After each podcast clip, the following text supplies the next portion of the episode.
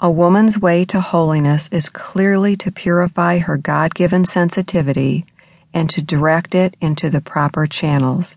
Alice von Hildebrand, The Privilege of Being a Woman. The Christian faith is, at its very core, a love story. It is the ongoing narrative of the Creator's love for us, His creations, and, in turn, it is our love story with Him. Every woman who has ever lived, or will ever live, has a unique role in this love story.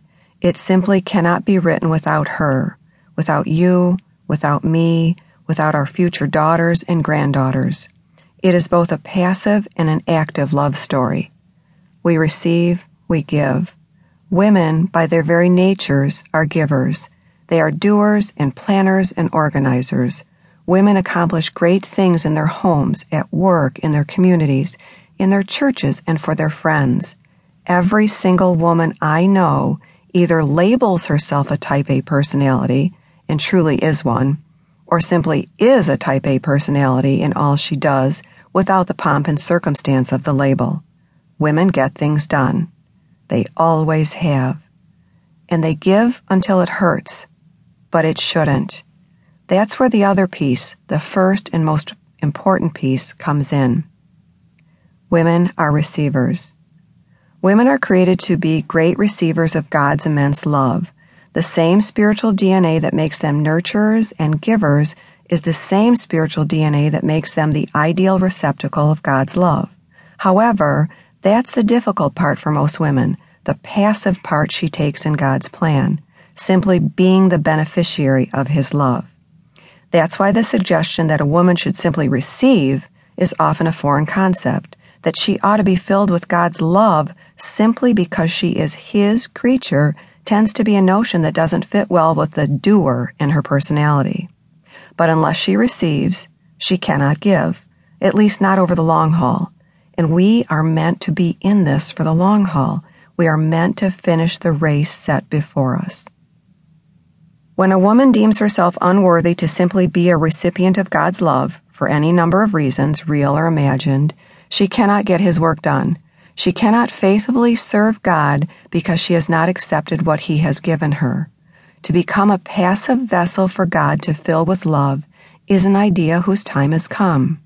It is the divine design that must be embraced in order for a woman to live her life, her vocation, to its fullest, and then to be that love to others. An ideal role model.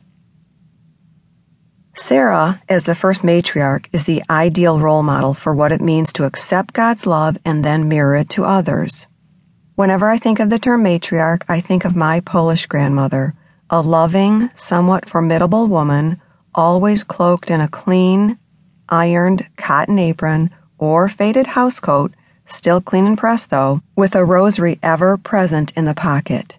Interesting memories have stayed with me over the years. For instance, I remember how this matriarch gave her adult children, with my mother being the oldest of the eight, Easter baskets filled with sugary delights in the form of Mounds bars, M&Ms, and jelly beans. I was taken by the realization that my grandmother still saw her adult children as kids who would enjoy Easter baskets. I fondly recall that my grandparents' home was always filled with the delicious smells of homemade soup and Polish sausage.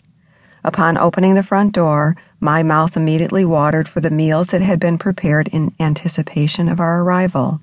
I loved my grandparents' oblong wooden table with its center pedestal that was always the heart of family gatherings. Adults sat around it in an assortment of mismatched chairs while kids frolicked below. At the time, it seemed like the table was enormous. It wasn't until my grandmother died that I realized the table was no bigger than most. It was the laughter that emanated from it, the tears that were shed around it, the games that were played below it, and the food that sat upon it that made it seem like a king's banquet table to me. The infant of Prague stood mysteriously in a corner of my grandparents' home and was surrounded by small candles in their red candescent holders. Although I didn't entirely comprehend it then, I now know that this woman, the matriarch of our family, was in constant prayer for us.